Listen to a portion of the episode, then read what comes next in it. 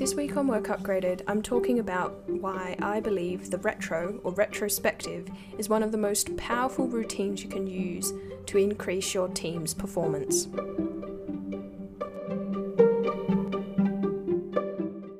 The retrospective is one of the key routines within many forms of agile. I think it's something that, you know, in a in that particular form originated with the Scrum Guide back in 2001.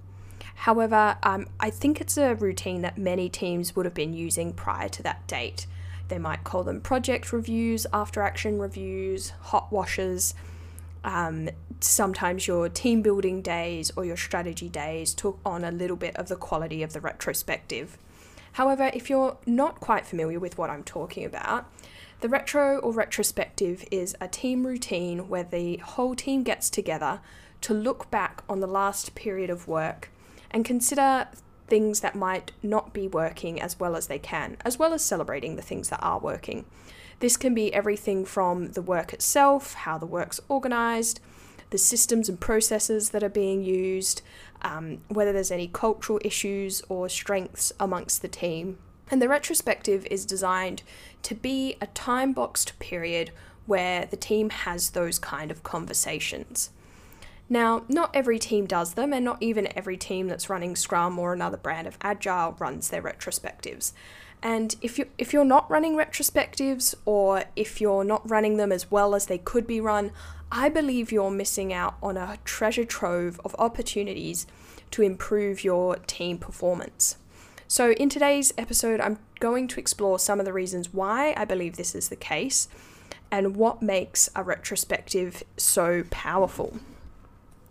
So, the first benefit that the retrospective gives a team is it gives them the opportunity to have the conversations that don't naturally happen in the course of work. As teams are completing work and collaborating with one another, or you know, even attending their daily stand up, there's certain times of types of conversations that naturally happen in those contexts.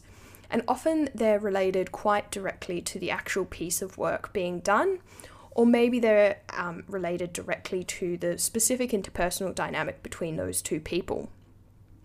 The types of conversations that don't happen quite so naturally are the kinds of conversations the retro was designed to draw out. So, is this system working for us? Does this process have the outcome we intend for it to have? Are these checks and balances and quality checks adding to the quality of our output or just draining more time than they're worth? And if you're not having a retrospective, it can be very unnatural to raise these kind of issues because there isn't really a forum for them. And you know, is it right in the middle of a quality test that you should be questioning about whether the quality test is having the benefit that it is supposed to? Probably not. People are trying to get work done. But the retrospective creates a perfect forum to have those conversations. The second great thing about a retrospective is because you have the whole team in the room together, it means that team members and you as a leader begin to notice the common themes that are happening across multiple people's experience of your, this team.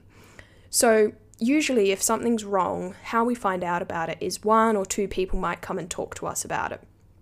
However, at the end of the day, this is just one or two people's opinion, and it can be really hard to judge how much of the team is thinking the same way. But when you raise those kind of conversations in an open forum with the whole team there, you can get a real sense of how pervasive the issue is, and it might also encourage people to speak up if they've been experiencing that issue but didn't think it was worth raising, but another colleague does raise it. A third benefit of the retrospective, and it's not all about getting bad news or hearing what's broken, but the third benefit is is it provides a forum in which to collaborate around solving those issues. So if one of your systems is broken or a process isn't having the desired outcome or there's a challenge the team is facing consistently in their work and they need some advice and ideas on how to break through that challenge, your retrospective becomes a mini brainstorming ideation opportunity for the team to come up with their own solutions. They'll be able to draw from prior experience, what they've seen works elsewhere, their own creativity, maybe some things they've been experimenting on in their own time. And they'll be able to bring these ideas forward and get buy in from their colleagues and actually start using some of them to solve the problems. This can go a long way to avoiding your team's whole way of working being constructed by somebody on the outside, whether that's from reading blogs about a particular brand of agile and assuming that, you know, the Spotify model is going to work for us, or whether it's by bringing a consultant in who maybe doesn't know the full context and designs a system that isn't going to work for the team. The fourth benefit of a retrospective is that just that, what I was touching on at the end of that third point there, that it provides a way for teams to adapt their systems and processes to be fit for the context and the culture that the team actually faces. So rather than taking Scrum off the shelf or XP off the shelf or ShapeUp off the shelf, your retrospective enables you to implement parts of those methodologies and then inspect and adapt how well those methodologies are working for your team and make changes to them. And this is how you will develop your own agile way of working or simply your own way of working as a team that will make you most effective given the people you have on your team, the context in which you operate, and the culture that exists in your team. And that's some of the um, biggest issues that we have with trying to implement agility um, within businesses is a lot of advice out there and a lot of the off the shelf systems don't take into account, account the context in which the team is operating, as well as the specific skills and interests and ways of working of the individuals and the specific culture. The retro goes a long way to fixing a lot of this. Finally, my fifth point for today, and I could definitely keep going on about how valuable retrospectives are, but a retrospective gives you an opportunity to do a bit of team building and increase the sense of team amongst your employees while actually getting work done. So, by having a regular, regular retrospective, you enable the team to come together to pull their heads out of the day to day minutiae of getting work done and spend a little bit of time together as a team creatively solving problems. And it feels a little bit less naff than a lot of team building activities that, you know, might be a personality test or some fun games that are quite momentary and don't really have a long term impact on how the team operates together. Instead, the retrospective is all about improving your day to day work, but it is also a change from that work. It creates opportunities to communicate amongst team members, and it does all of that team building good stuff. Now, you might be saying, hey, we've tried retros before and really haven't experienced these benefits. What I would challenge you with is how well were you running your retros? Now, this is by no means an accusation because honestly, I don't think any of the agile guidebooks out there do a really great job of explaining exactly how you're meant to run a great retro that gets all of the benefits I've just listed and more.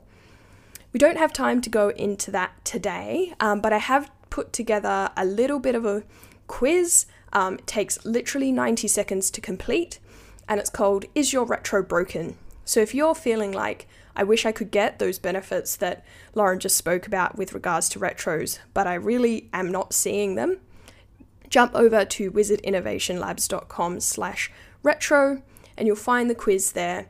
You can fill it out and identify why your retro may not be reaping the benefits that a great retro really can reap. And of course, uh, definitely check us out on um, Instagram, LinkedIn, and Facebook at Wizard Innovation Labs, and Twitter on Wizard Team Labs, because I'm very passionate about this topic and I will be sharing heaps of ideas and resources about how to improve your retrospectives and get all of those benefits out. Finally, um, a great resource to start with is our High Performing Teams Playbook. In the playbook, we break down six of the common barriers that go wrong on teams and go through some plays or mini workshops that you can run with your team to address some of those issues. And some of those mini workshops in the playbook would be a perfect format for a really highly effective retrospective. If you want to get your hands on that, head over to wizardinnovationlabs.com and you will find all of the links there. Thanks for joining me on today's episode of Work Upgraded. Hope you have a great work week and keep upgrading work.